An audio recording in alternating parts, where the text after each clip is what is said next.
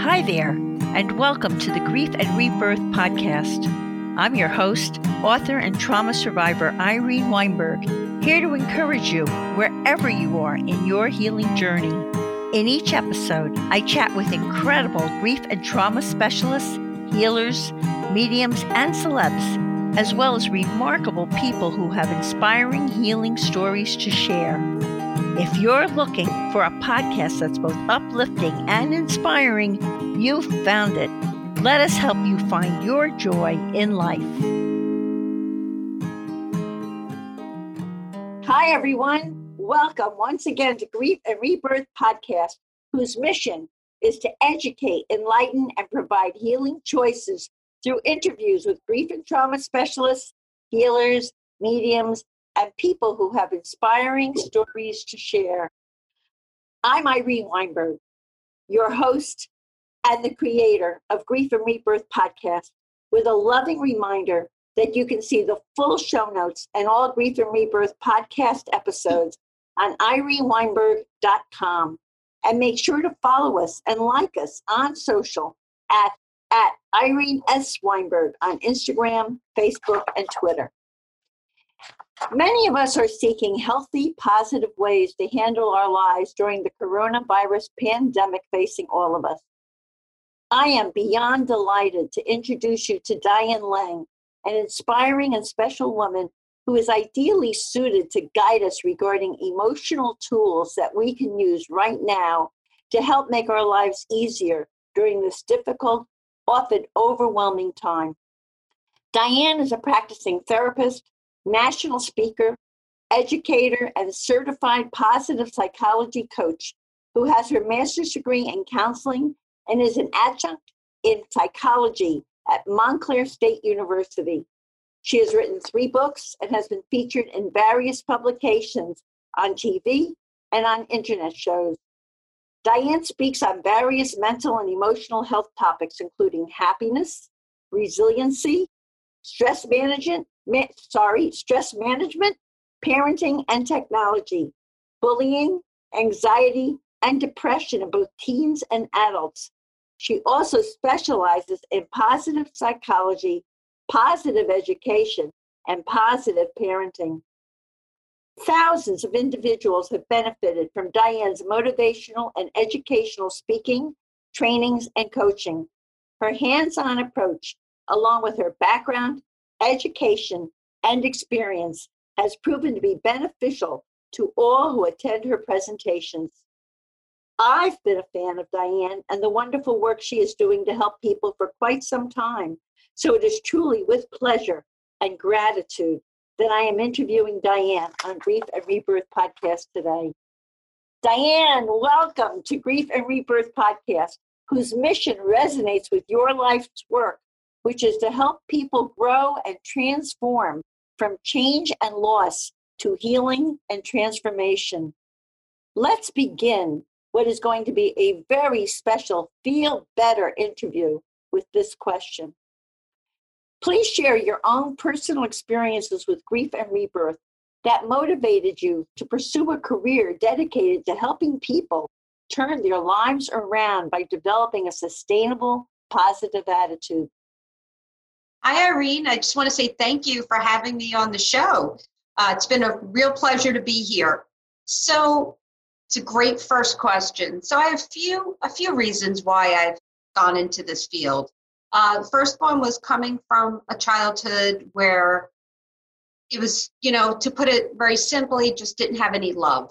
And I was raised that way, didn't feel love, didn't have love, I wasn't wanted, and that really kind of pushed me into the field because as I got older, I realized I didn't want anybody to ever feel as bad as I felt. And you know, when you have felt bad about yourself, when you felt insecure, um, when you have felt unloved, the last thing you want is for anybody else to feel that pain and suffering. So that really kind of pushed me into the field. And then about seven, eight years ago, I got really sick. I have an illness that I have third degree burns on my throat. And it came out of nowhere. I had no clue that it was happening until one day I was doing a speaking event and all of a sudden I just couldn't swallow anymore. And I went to the doctor the next day thinking I had strep or something was wrong.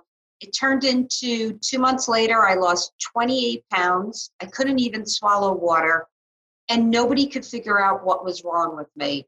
For a while, they thought it was ALS. They thought it was the beginning of ALS. And that's one of the most horrible ways to, you know, pass on. I was in a really bad state of depression through all this because I couldn't swallow, I couldn't eat, I could barely drink water. It's like you were dying. Yes, and it affected my career. I didn't even have my career because I speak for a living.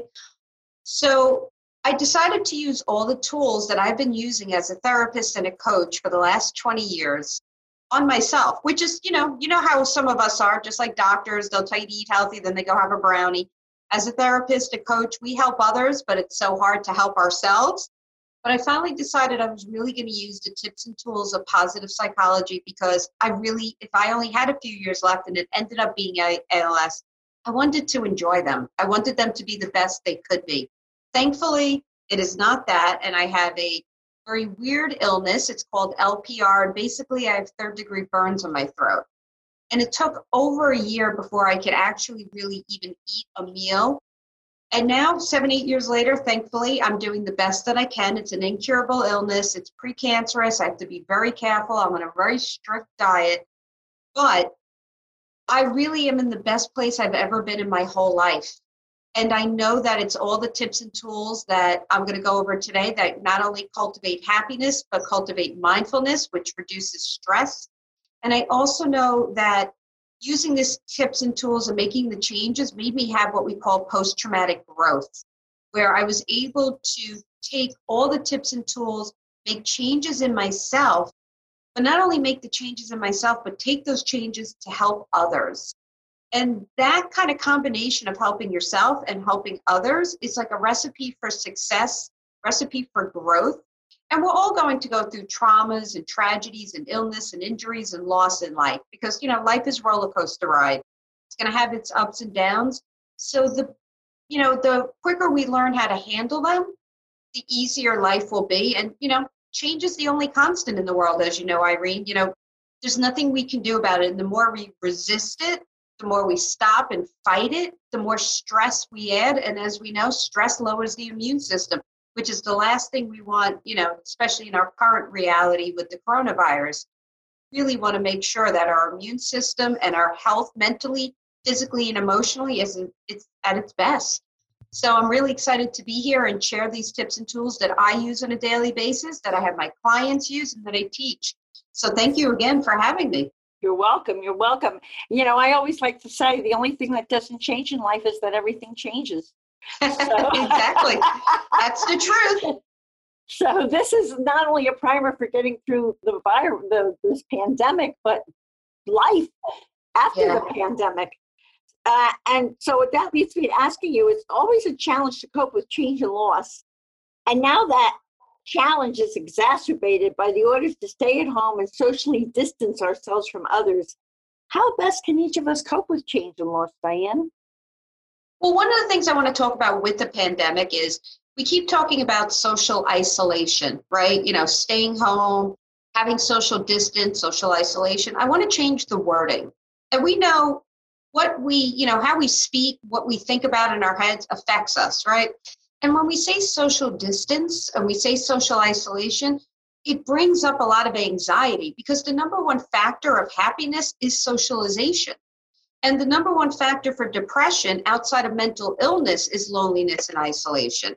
So to mm-hmm. think that we're telling people to socially isolate and distance is very scary. But this is the bottom line on that. It's really about physical. We want you to be physically distant from people. We want you to have the six feet space.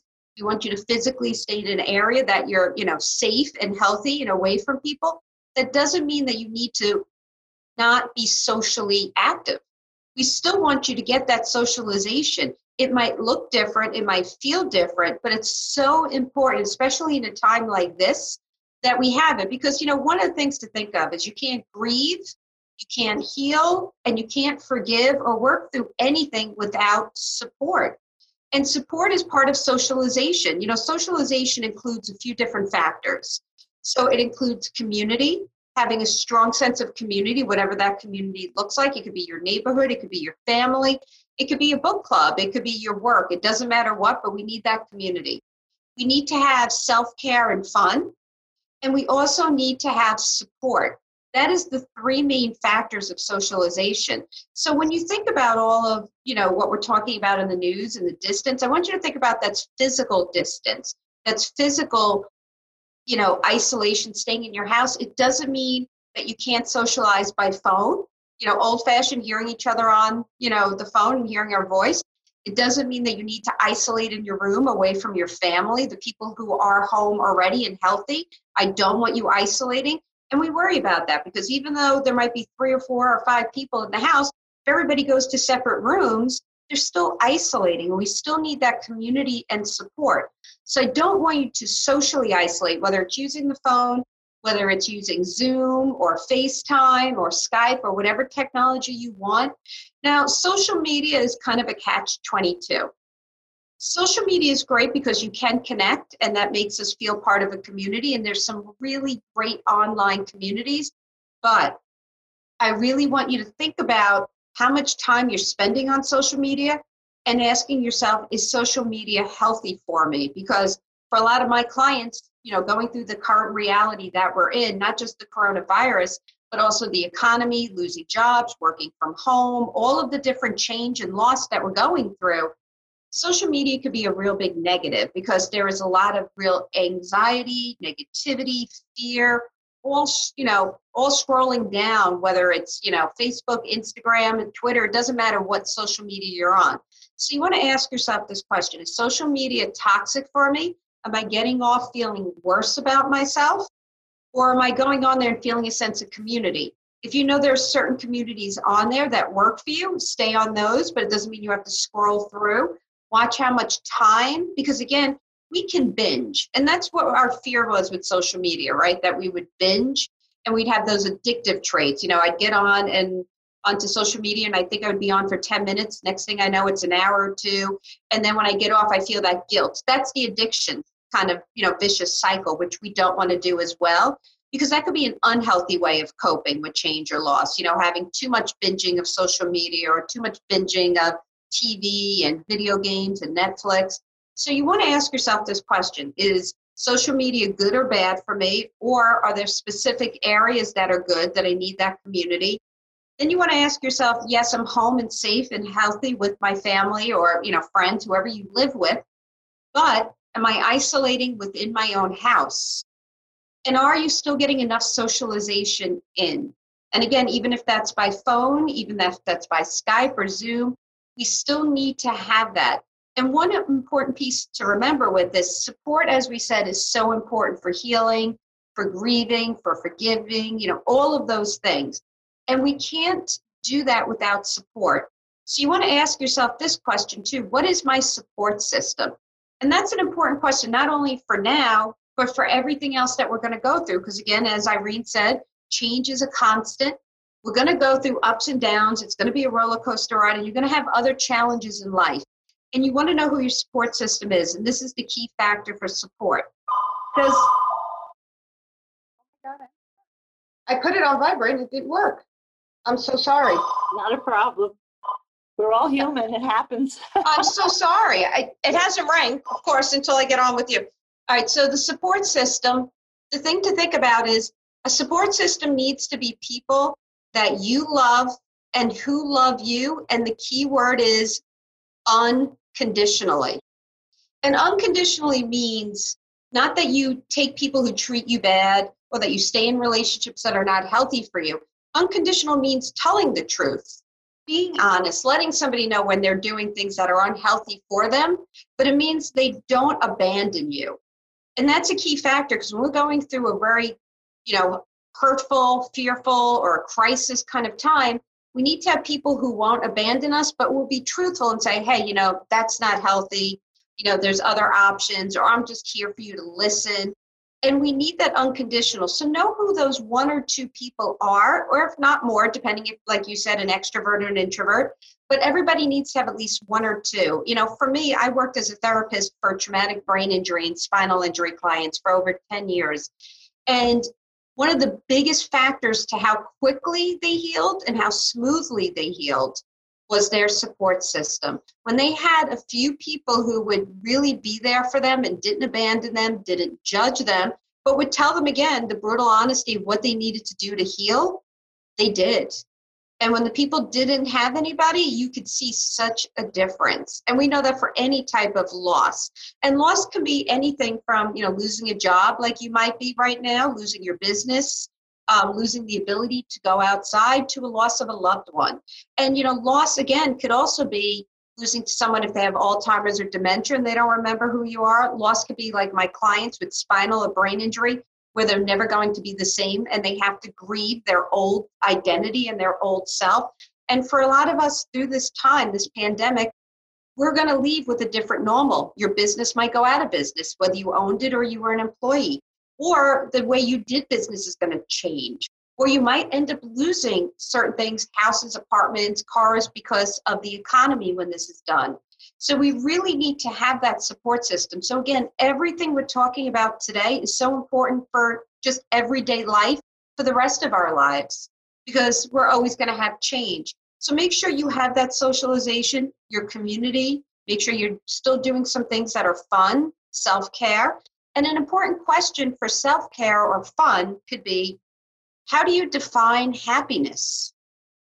Really important question is how do you define it?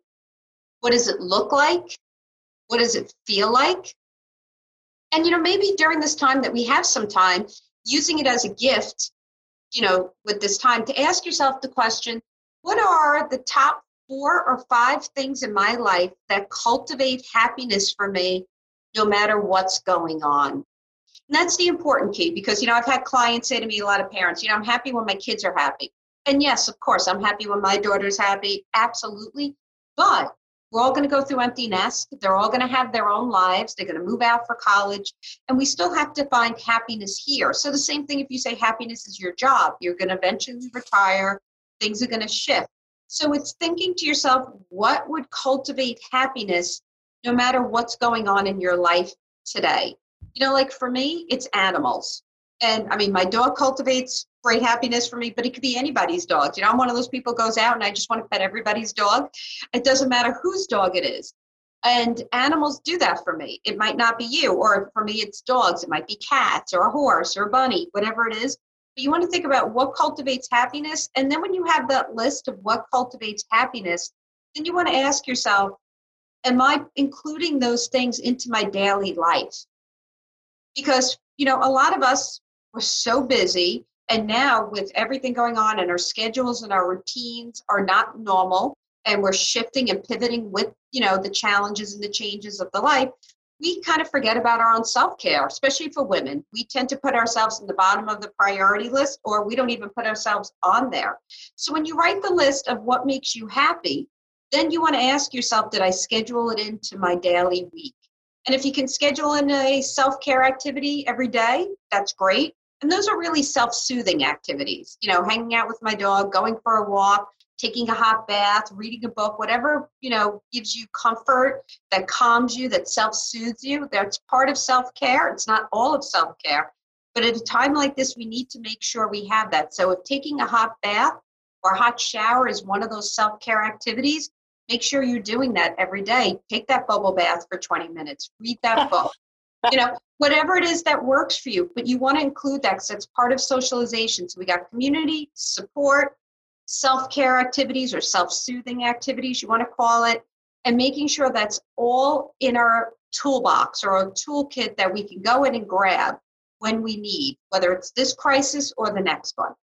You know, Diane, I would submit to you that some people are going to be challenged to, to, to think about what makes them happy because their lives have been so defined by making everyone else around them happy.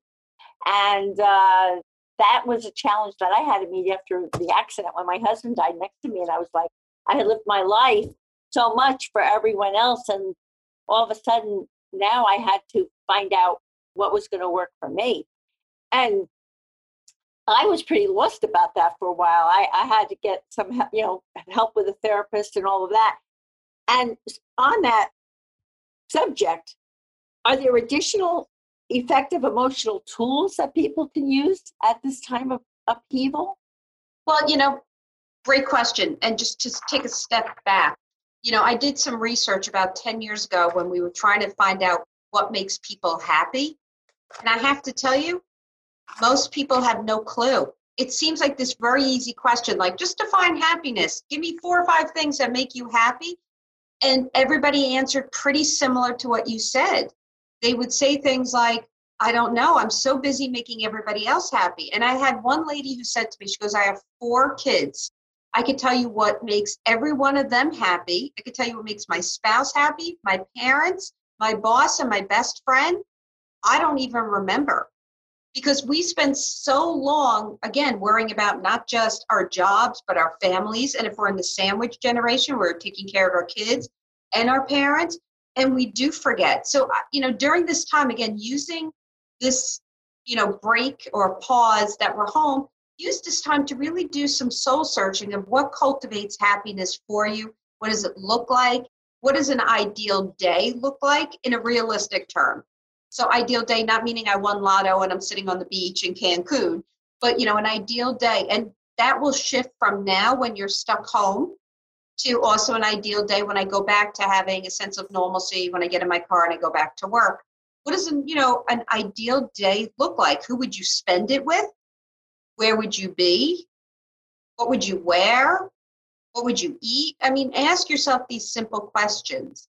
And these should all be things that you can get. It's just, you know, really doing the soul searching and looking within. And again, it could take some time. And sometimes we have to think back to what made us happy before. We were so concerned with our jobs and our kids and our mortgage bills. What really made you happy? So take that time to do that. Now, for the emotional toolbox, which we should all have, which has a bunch of different tools in it. And I remember, Irene, you have said this to me, so I'm going to use your words. We should give out a bunch of tools and you pick and choose what works for you because everybody's different. So, as we go over some of these tools, try them, make it like a trial and error, see what works. If something doesn't feel right, it doesn't matter how much scientific backing is on it. If it doesn't work for you, pick something else. And that's okay. And it's okay also to do uh, use one of the tools and then two years later don't want to use that tool and you want to use something else. There's no judgment. It's just what works best for you. So some of the tools that I always give out. The first one is really important, I think, for now. We need to have a morning routine no matter what no matter if you're staying home now or you're you know you're one of the essential workers who's going out to work or you're now working from home or going to school from home we still need a morning routine morning routines we need routine schedule consistency to have that sense of normalcy. Even though it's a different normal we still need that. And we talk about that in grieving right? We all still have to have that new normal. So I want everybody to have that routine, whatever it is, whether it's making your bed, whether it's eating a certain breakfast at a certain time, whether it's exercising in the morning, meditation, whatever it is. And one of my suggestions is even if you're working from home and you don't have to put your suit and tie on and get in the car, still get out of your pajamas. Make your bed, even if you go into jeans and a t shirt or a sweatshirt, switch it up a little, take the shower, you know, really make sure you're still feeling good. So morning routine is really important. And the morning routine can involve a few emotional tools that you can use in the morning or whenever you'd like. So one of the first things I have my clients do is when they wake up in the morning, we call it the magic question.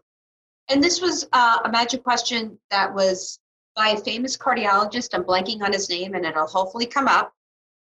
But what he realized is when we start our day, we could start our day on a positive note, you know, on kind of getting up on a positive foot forward. And one of the best ways to do that is to start the day with this question. So before you even get out of bed, you can make this part of your morning routine. You just want to ask yourself, how can I make this a great day? Now, I don't want you to answer it because if you try to answer it in your typical subconscious autopilot mind, you're going to go, oh, I'm home again. Oh my God, my kids are home again. You know, or I don't have a job. This is going to be a long, boring day. I don't want you to answer it on your typical autopilot. I just want you to put the question out there and be open for what comes.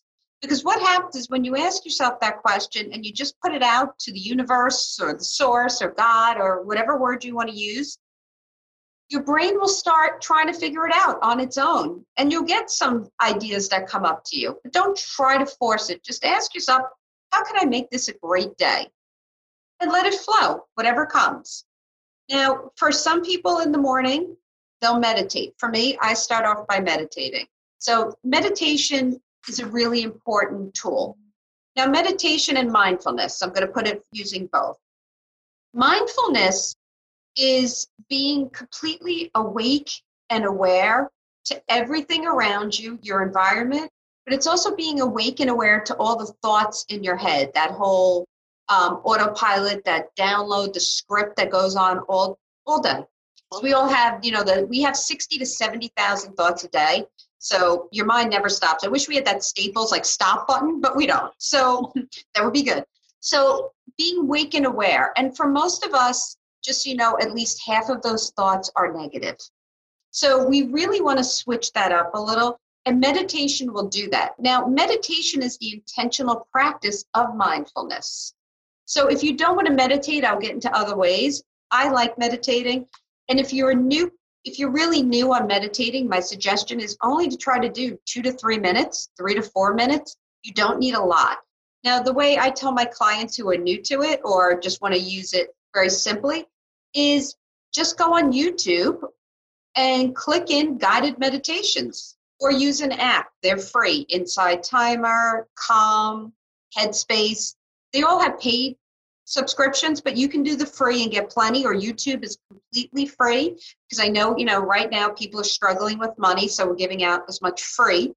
Um, put in your headphones and just listen to a guided meditation and they'll talk you through it. Now, if you don't want a guided meditation, you could also just listen to nature sounds. You don't have to listen to a guided. You could put in and listen to rain, a thunderstorm, a waterfall, the beach, whatever you like. Some people will just sit in bed and do deep breathing. That's fine as well. Other people will say that they sit either if the weather's nice outside for five minutes to get the nature and listen using all their physical senses as a meditation. If it's not nice out, you can put your chair right by the window and look outside and use your physical senses. What do you notice? You know, what do you see? What do you hear? What do you feel?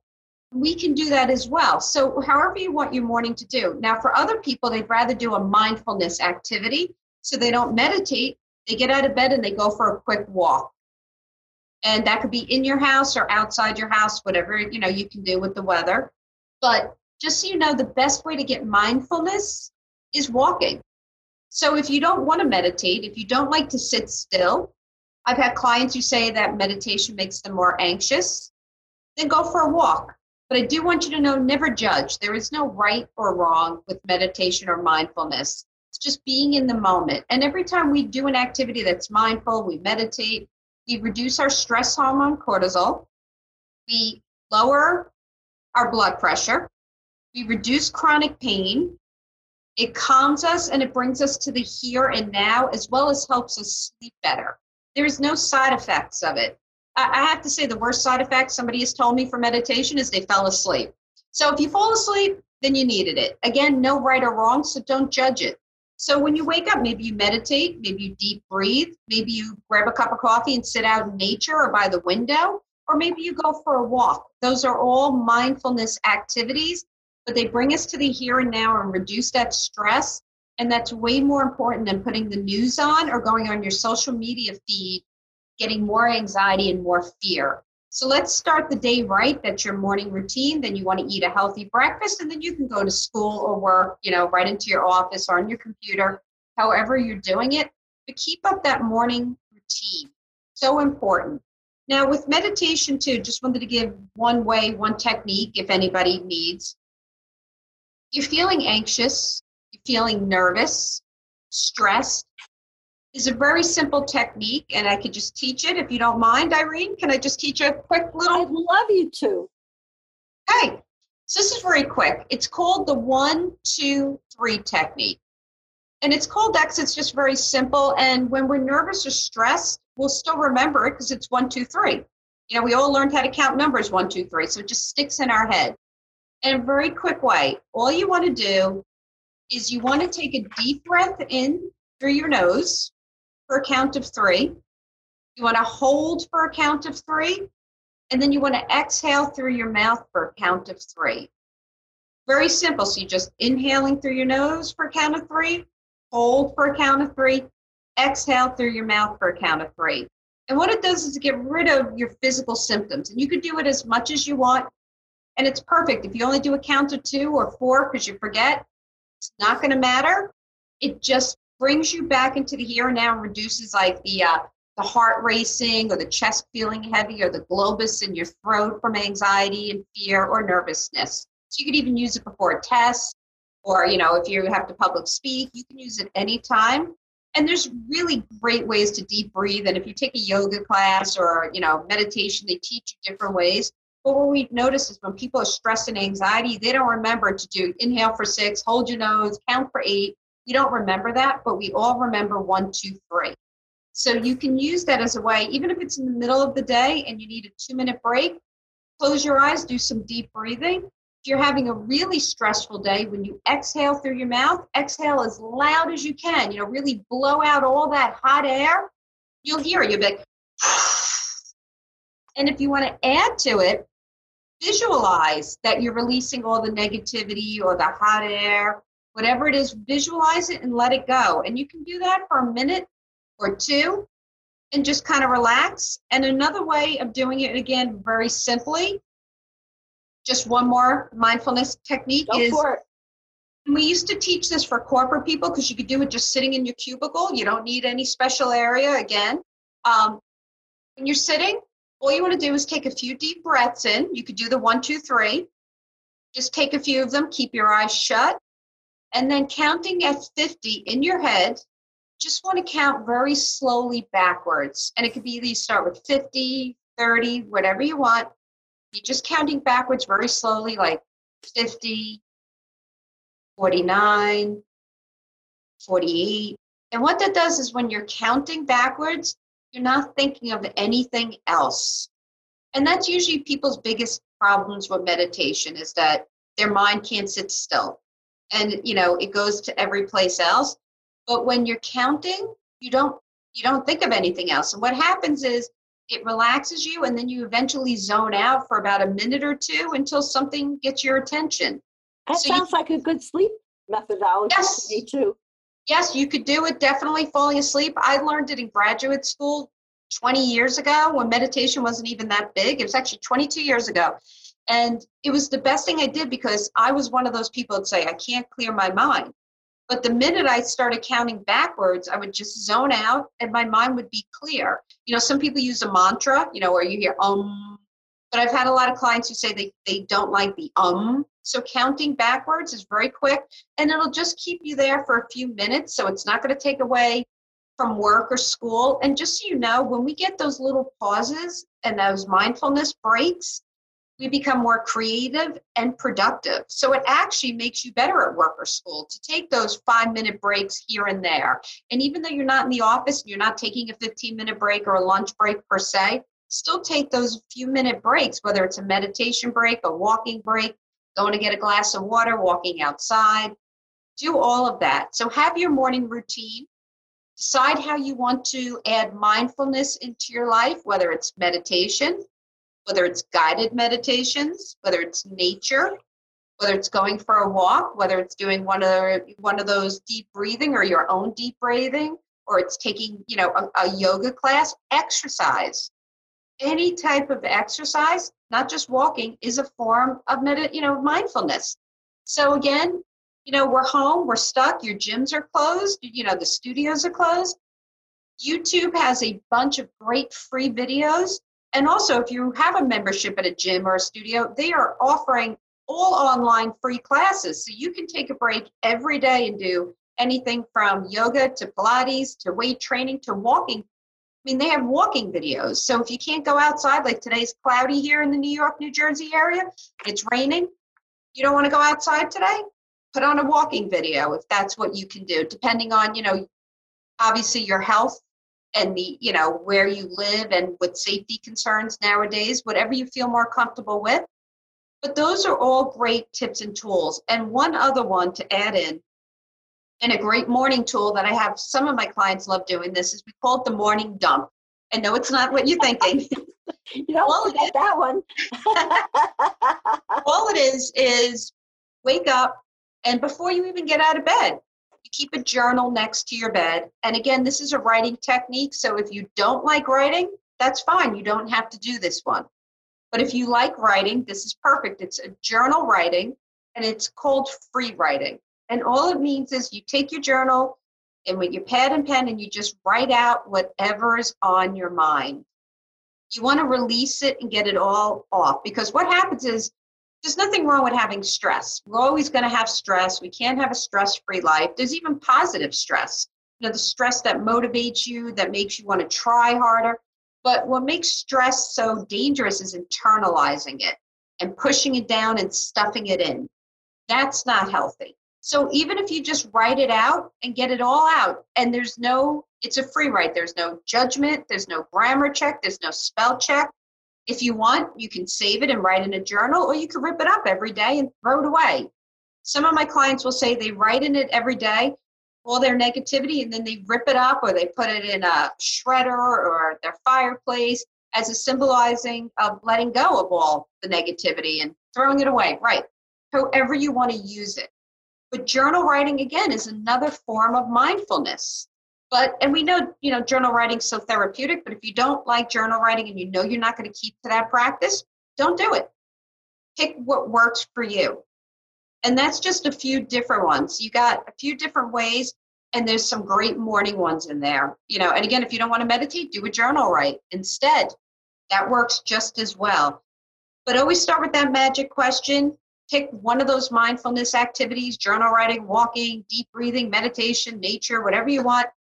Get out of bed, make your bed, change, take a shower if you normally take a shower in the morning, eat a healthy breakfast, and then go on and do what you need to do for the day. Those are such positive suggestions because I'm sure a lot of people right now are waking up and saying, Oh my God, I'm so depressed and what am I going to do today? And this is awful. And instead, you're you're really guiding them to wake up and say, okay, how am I going to use this time and, and how am I going to handle this in a positive way and be self-loving, which is so important.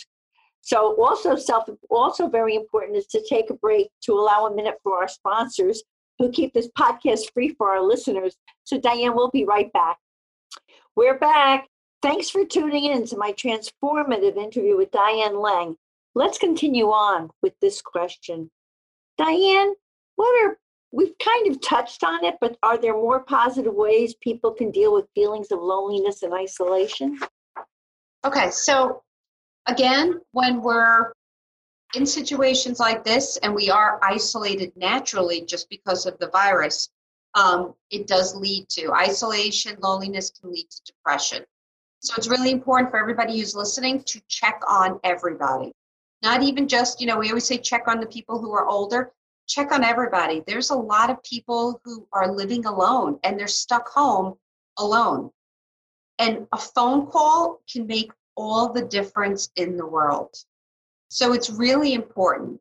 Now, if you feel that you don't have much of a community and you feel isolated, then I want you to join a community. And there are some really great communities. Now, right now we're isolated, so you might have to find your community virtually. And just, you know, a lot of the churches and temples are offering services and group prayers. And I had a client say to me the other day that, you know, she lives alone, her spouse died a few years ago, and her kids don't live near her. And she can't get to them now because she doesn't want to fly. You know, it's too late, she's afraid to fly. And I totally respect and understand that. So she actually called her temple because she's not very good on, you know, the internet and they actually walked her through how to do Zoom. And there are, they will walk you through it. And she said to me, Oh my God, I got to see everybody's faces. Because when you're on Zoom, you know, you have the little boxes, even though everybody's little, you get to have that connection. So even if you're stuck home right now and your only way of connecting is either by phone or Zoom or Skype or FaceTime, wherever you feel the most comfortable, try to do it at least once a day to just connect with other people. And for us, you know, one thing I've noticed is when people are very stressed out, anxious, fearful, depressed, at a time like this, it makes people get more self absorbed because they're so scared and they're so stuck in their own pain and misery that they don't see outside themselves. And totally understandable, and their feelings are valid to feel anxious, fearful, scared, depressed, sad. There's a lot out there going on. But what happens is when we get stuck like that, we don't check on other people and we also become more depressed because we isolate ourselves. And this is one thing that really works scientifically. Every time we help somebody else, we do a random act of kindness, you pay it forward, whatever word you want to use, it's a win win situation. So every time I do an act of kindness for somebody, I get a boost of happiness mm-hmm. that lasts like 24 to 72 hours the person I did the act of kindness for feels the same exact way. So it's a win win. It's also boost our self esteem just by doing a random act of kindness. And the best part is it's contagious. So if all I do today is I text, uh, what I'm doing is I have like a few groups of friends. I have two different groups and a family text where we all kind of check on each other every day or at least every other day even if I just send out three texts to the different groups every morning, hey, thinking of you, how are you, how is everybody doing, just checking in, that makes them want to do the same thing to other people because it's so contagious. So it's really important if you're feeling isolated, help somebody else. And I know it's hard because you have to reach outside yourself. And again, especially if we have any mental illness, so anybody who already has anxiety disorder or clinical depression or panic disorder, it's even harder might have to push yourself outside that comfort zone, but we really need to do that. And just check in. Checking in with somebody else will make you feel good and make them feel good. And then they'll end up checking up with somebody else.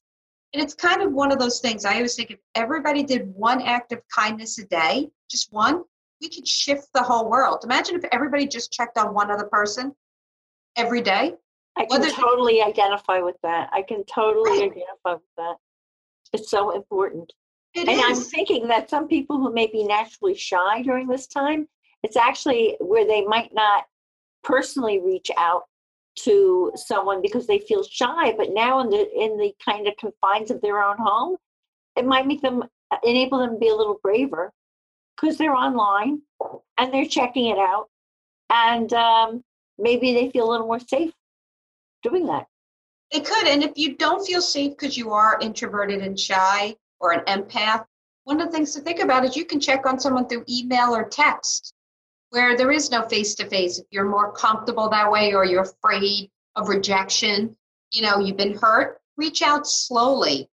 You know, we're not saying to jump right in and give somebody a call, but even just sending a text.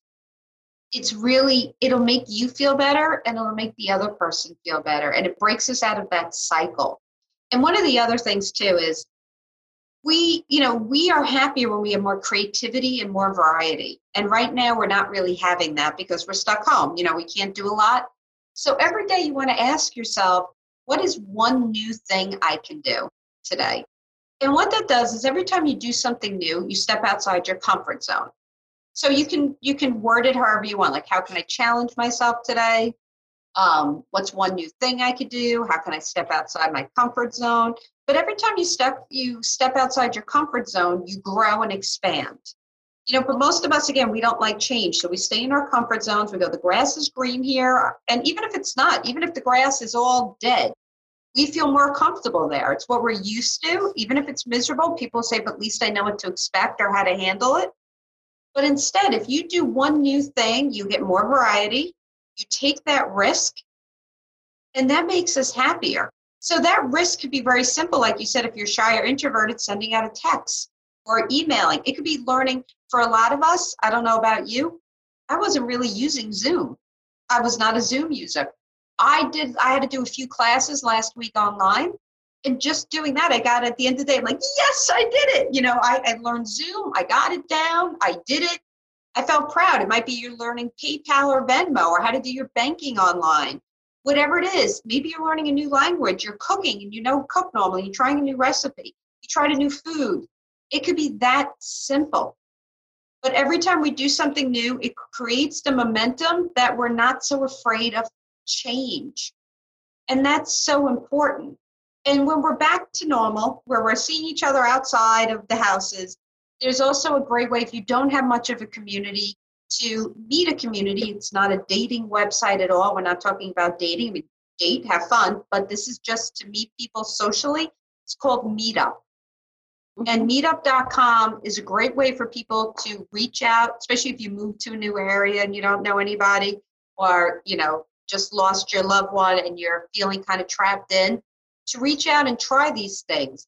There are groups that are in your area and that you can go, whether it could be at Panera where they're all playing cards or sewing, you know, knitting, or it could be trying a new language, could be joining a bike group where they all go biking or hiking.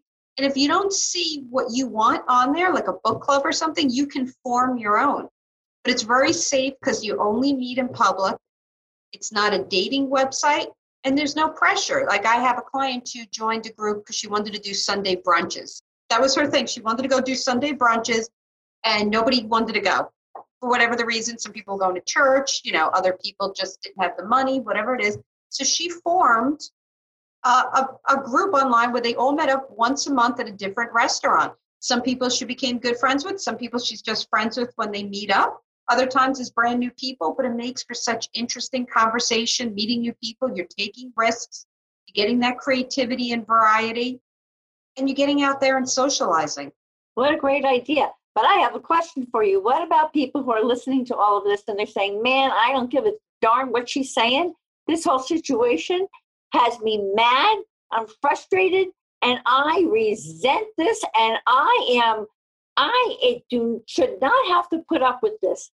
Okay, how do they release those feelings if they're inclined to want to get through this without exploding inside their homes? well, I think a lot of people are feeling like that. You're hitting a nerve. So this is the thing it's okay to feel those emotions. We call them negative emotions, but I hate saying they're negative because they're just normal emotions anger, hurt, sadness, fear, confusion. You feel them with any change or transition. So, one, I want you to feel them. Again, I don't want you to internalize them, I don't want you to push them down. Just remember this phrase you need to feel it to heal it very important. So I want you to feel those emotions, whatever comes up. And a lot of them are secondary emotions, like anger. It's a secondary. Underneath anger is a whole lot of fear. You know, so you need to feel everything. Once you feel it, you can get to the other side. But in a situation like this, where we have no control of the outcome at this moment, right? We don't know when we're going to be out of social. I'm actually not going to use social. Out of physical isolation. We don't know when the virus will flatten the curve that we can come back out and we don't know what it's going to look like economy wise when this is done, right? We don't have any control, that's all uncertain. Then the only control you actually do have is to let go of the fight and accept where you are at this moment. And what I mean is when I say let go and accept, I don't mean give up. That's not what I'm saying. What I mean is let go of the resistance. And what the resistance is, is the stress. Resistance is fighting something you have no control over. So the more angry you get, the more you fight it, the more stressed and anxious you get. Because what resists, you know, what you resist persists. That's it. So think of resistance equals stress. So once I let go of all of that and I stop trying to control it and fight it, I accept where I am. All that does is mean I'm accepting where I am at this moment, not two weeks from now, not two months from now. I'm just totally accepting it that means I can actually just breathe. I've let go of the resistance to stress. I can breathe and I can stay here for a little bit. That might be a day, might be two weeks. I don't know what it's going to be. Everybody, you know, heals and grieves differently. But you let go and accept. And from there, when you actually have truly let go and you've accepted, you start having clarity. You start seeing things from a place of love, not fear. Because when we react or make choices and decisions based on fear, that means they're based on ego, impulsivity, reacting and responding without thinking, anger, fear, and those are never decisions that we ultimately, you know, really think are good at the end. And then we have all that regret for doing it, for jumping or that guilt. So stop that. Just let go and accept, and take a few days, weeks, whatever it is to really pause and accept. And then let the ideas flow back into you of what you need to do. But at that time, you'll have clarity and have time to really, you know, think it through without fear. And that's really important because we don't have control. Remember, the only things we have control over is ourselves and how we react and respond. We don't have control. I want to repeat that. That is so important for people to know because I learned that after the accident when I when mm-hmm. my husband died next to me. I learned that the only thing I had control over was my attitude, how I decided to handle things. And people, uh, this control, it, control to me is an illusion. It is. It's, you know what? That's why people like anger, because anger gives you this false sense of control. When you're sad, you feel hopeless and helpless. But when you're angry, you feel like you're in charge. Right. It's false. It's not true. It's an illusion. It's a false sense of control. So you want to let that go. Just let go and accept. And if you have a religious or spiritual component behind you, you can think of asking for help too from God, the universe, the source. It doesn't have to be religious. You don't have to be part of a temple or church. You know, it could just be that you believe in a higher power. And if that's the case, when you're accepting, ask for help. You know, say, I'm having a hard time. Ask for guidance and help. That makes some people really add to that process of letting go and accepting. And we know with grieving and loss, it's such a really important factor. And this is the best part. With positive psychology, they talk about religion and spirituality, which we don't in regular, you know, going to grad school, we never really talked about. It. It's not a big factor in it. But for positive psychology, we know the happiest people have either a strong religious or spiritual or both component in their lives. It gives us comfort. It makes us want to do the best, you know, and be the best. It makes us want to help others. It gives us a comfort, like you said, when you lose people, knowing that there's something else on the other side. But it also just helps us to cultivate happiness in times like this and to feel that we're not alone and asking for guidance.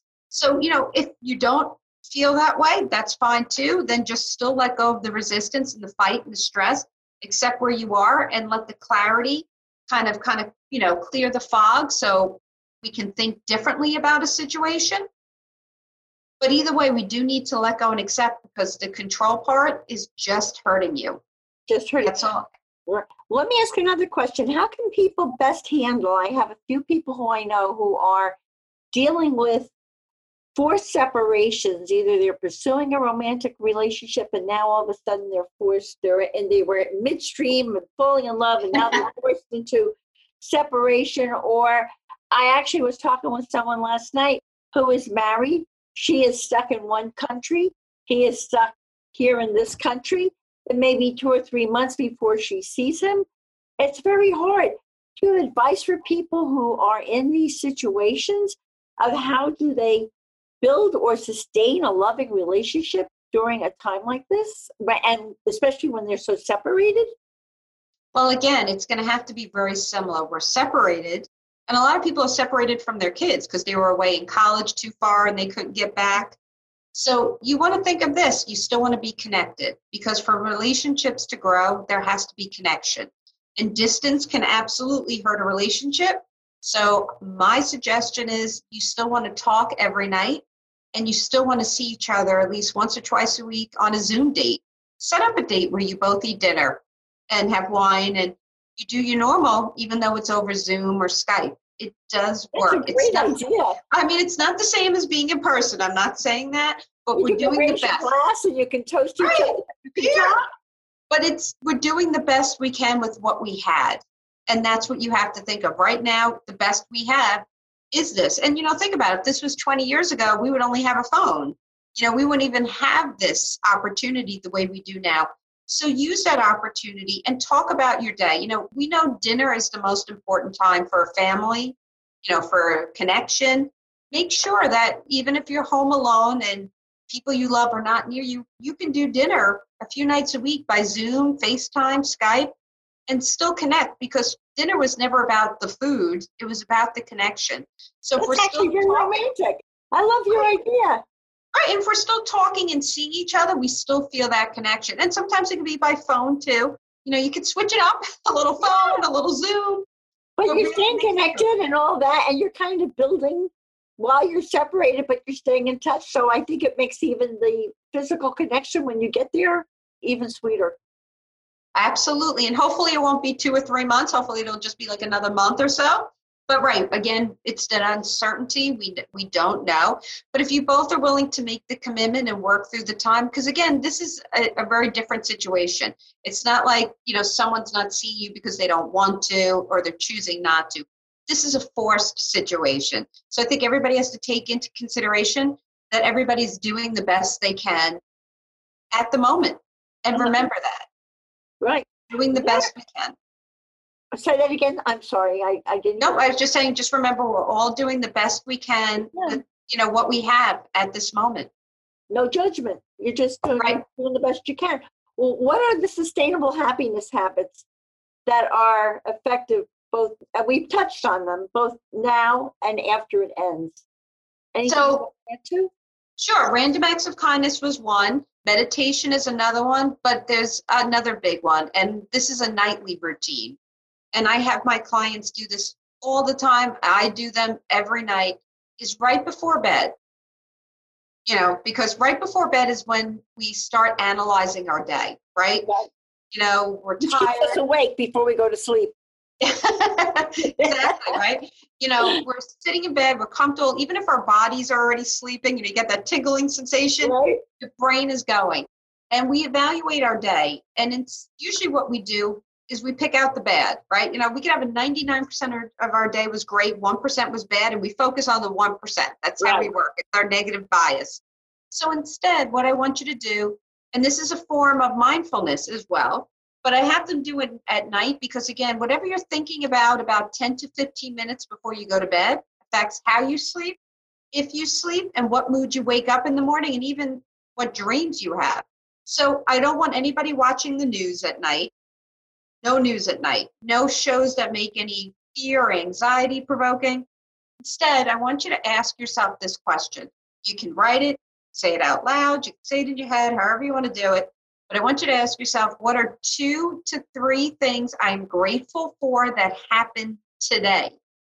Now, it's important that you look through your day because, in general, if we just ask you what you're grateful for every day, we'll get the same things. The sun came out, I'm healthy, I'm whole, I have a roof over my head, I have a job, and those are all great. But after a few weeks, you get into what we call a gratitude rut, where it doesn't have as much value or meaning. But when I search through my day for the little gifts and blessings and miracles, just the littles, it could be, wow, you know, I, I can't go out for coffee, but I just made the best cup of coffee. I don't know why it's so good, but it is. Or it could be, he said it was going to rain and it's now 60 degrees and the sun came out. Whatever it is, whatever you're grateful for, I want you to notice it and pay attention to because happiness is a perspective. It's what you choose to look at. And normally, again, we'll evaluate our day and notice what we didn't do good, what we should have done good. But instead, you're going to just notice what you're grateful for. Now, gratitude is a positive emotion, it's a form of mindfulness, and it cultivates happiness. So there is so much out of it and it retrains your brain to go from negative to positive. So you're going to bed with good thoughts in your head. So that is one of the most important happiness habits every day. Now, there'll be some days you have 10 things you're grateful for that happen. There'll be other days it's very hard to find one, but you could always find one. Always. And I want you to find it. And especially in this time, of constant change and crisis, it's so important to notice what is good. So you want to do that. that I was able to look at my child's face today. Absolutely. Or something that precious and simple. It is. It could be that simple that you learn Zoom and now I can have eye contact and I'm actually meeting Irene without actually meeting Irene. You know, it could be whatever you're grateful for. And if you want to combine it, I know we're going to run out of time, but I'm going to add these two together. They're both happiness habits at night. What are you grateful for that happened today? And then what are two to three things you did well today? Because they're different. Gratitude, I don't have much control over. The weather changed, I didn't hit traffic, um, you know, whatever it is. I don't really, I got to see my granddaughter's face, but I don't have as much control over it. But what I did well are the things I did. Maybe I worked out for that hour, even though I didn't want to. Maybe I reached out when I normally would isolate myself. Maybe I, you know, I learned something new today, or I read that book that I was always afraid and intimidated by. But what did you do well? Now, again, what I did well will change, retrain your brain. They're retraining your brain activities. But it also, every time you look through your day and you notice something you did well, again, even if you can only find one thing, it brings up the positive emotions of pride and accomplishment, which brings hope. And those are all positive emotions. And we always want to balance out our day. We're going to have negative emotions anger, anxiety, fear, confusion, especially in times like this. Just turn the news on and you're going to have those emotions. And you might just be having them because of your job situation, school, whatever it is. We need to balance out the negative emotions with positive emotions. So when we do gratitude, we do an act of kindness, just one a day, and then we look for what we did well and get that pride and accomplishment and hope and curiosity, we've just gotten about five or six positive emotions. And the more positive emotions we get in a day, the happier and healthier we are, and the longer we live. We can live up to seven years longer just by having a daily diet of positive emotions. Wait a minute, let's say that again for everyone to listening because people are listening and going, "Ay, this is not easy," and she's pumping all this happiness up my rear end. Listen, everybody. Diane just said that this can increase your lifespan by seven happy years if you start to handle your life differently. And that's so enticing and very important. And is that what you call post traumatic growth? To, no, actually, grow into that? Well, you know, actually, it's part of positive psychology is like an umbrella for different, you know, there's positive parenting, positive education, there's also positive aging. And one of the factors to be aging positively, emotionally, is to have a daily diet of positive emotions. I think of it this way. You know how we used to have that um the FDA had a triangle for like how many fruits and veggies and milk and dairy you should eat in a day for physical health, right? For emotional health, we know that we need to have this daily diet or daily dose of positive emotions, which are love, joy, or happiness, whichever word you like better, gratitude, kindness, awe and wonderment, hope and inspiration, pride, curiosity, interest, accomplishment, and there's more, but those are some of the main ones.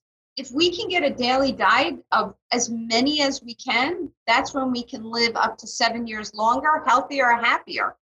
And that's the science. That's amazing. So, adding those positive emotions will balance out the negative. And in a time like this, where we have so much negative emotions because of the situation, so important. And you know, we can do love every day. Just telling someone you love them. If you can't hug them, a smile will do. People feel love just by the look in your eyes, smile on your face. We can all have what defines happiness for you, doing something that makes us happy. Awe and wonderment, doing anything in nature, your grandkids, your animals, all of that. If you're having a hard time finding hope and inspiration, put on a TED talk or an inspirational video or movie.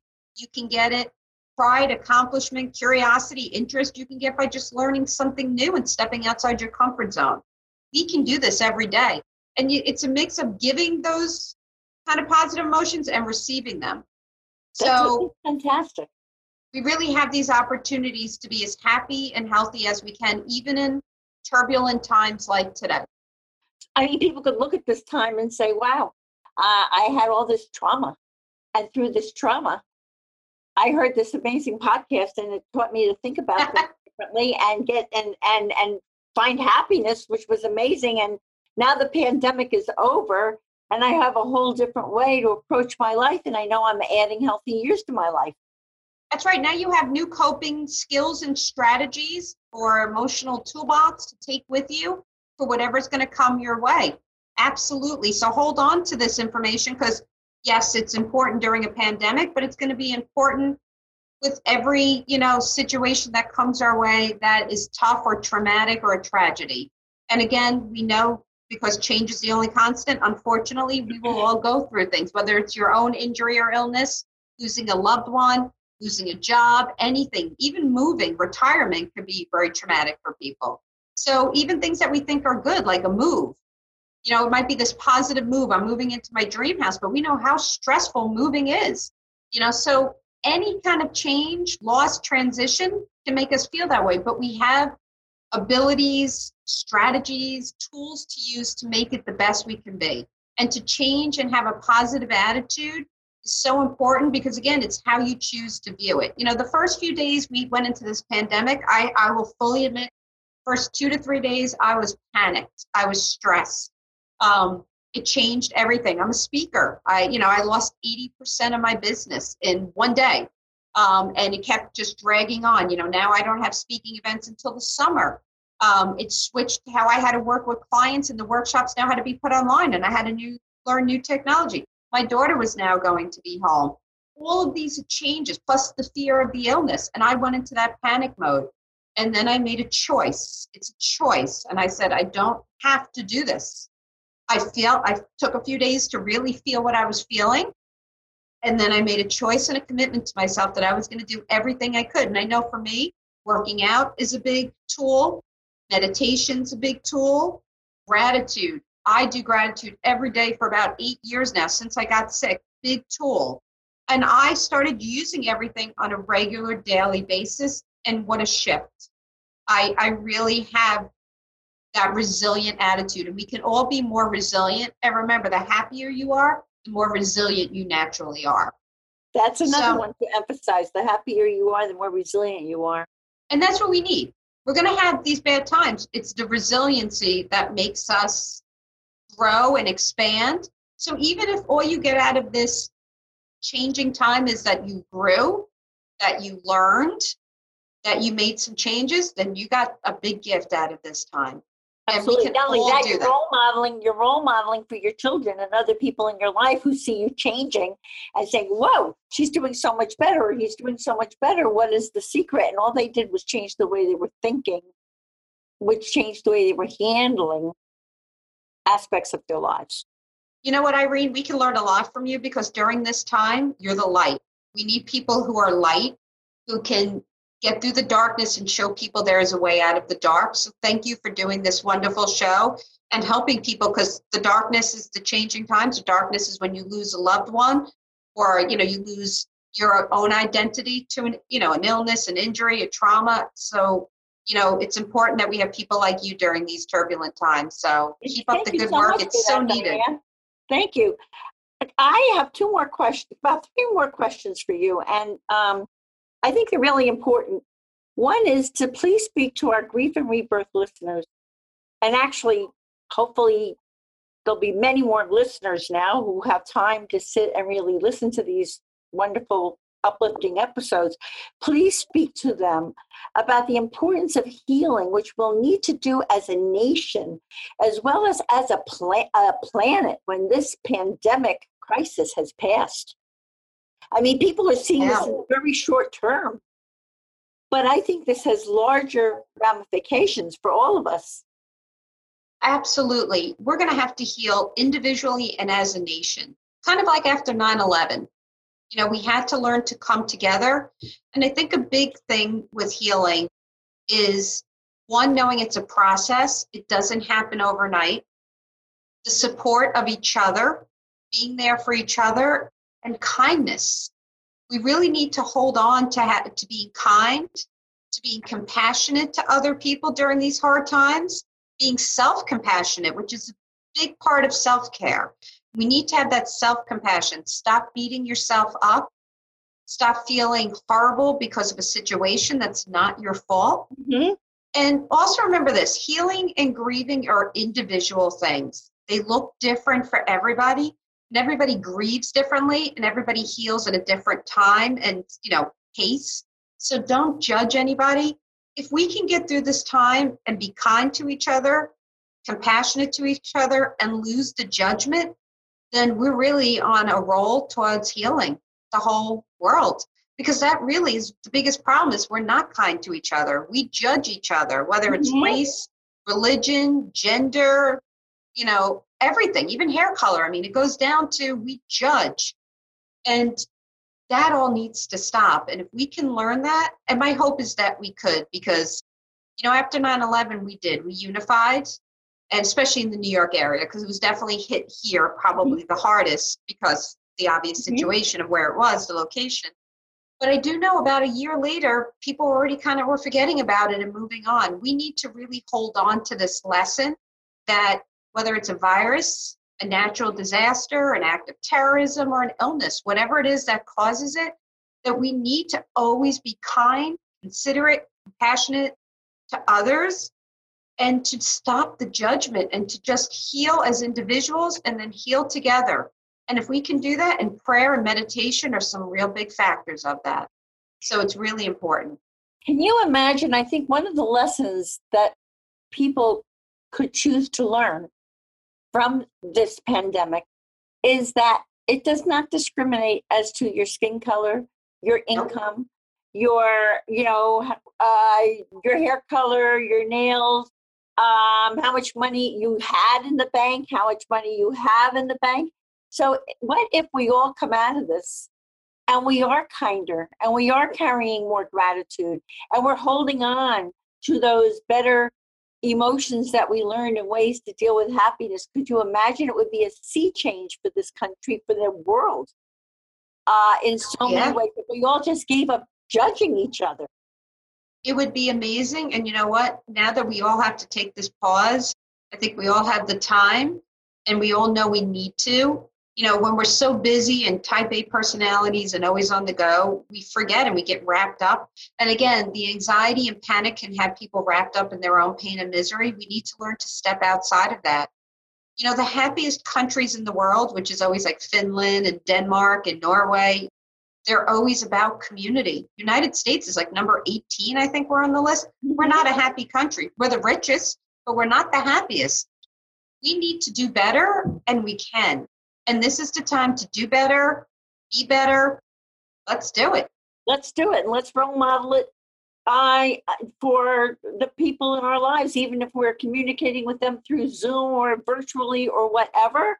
Right. Um, I can remember, and I speak to this often because um, our listeners know I was in this tragic car accident and I lost my husband. And one of the things I thought of as they were pulling me out of the car was I will get through this somehow because I have to role model for my son that you can get hit by a grenade in life and come out of it okay.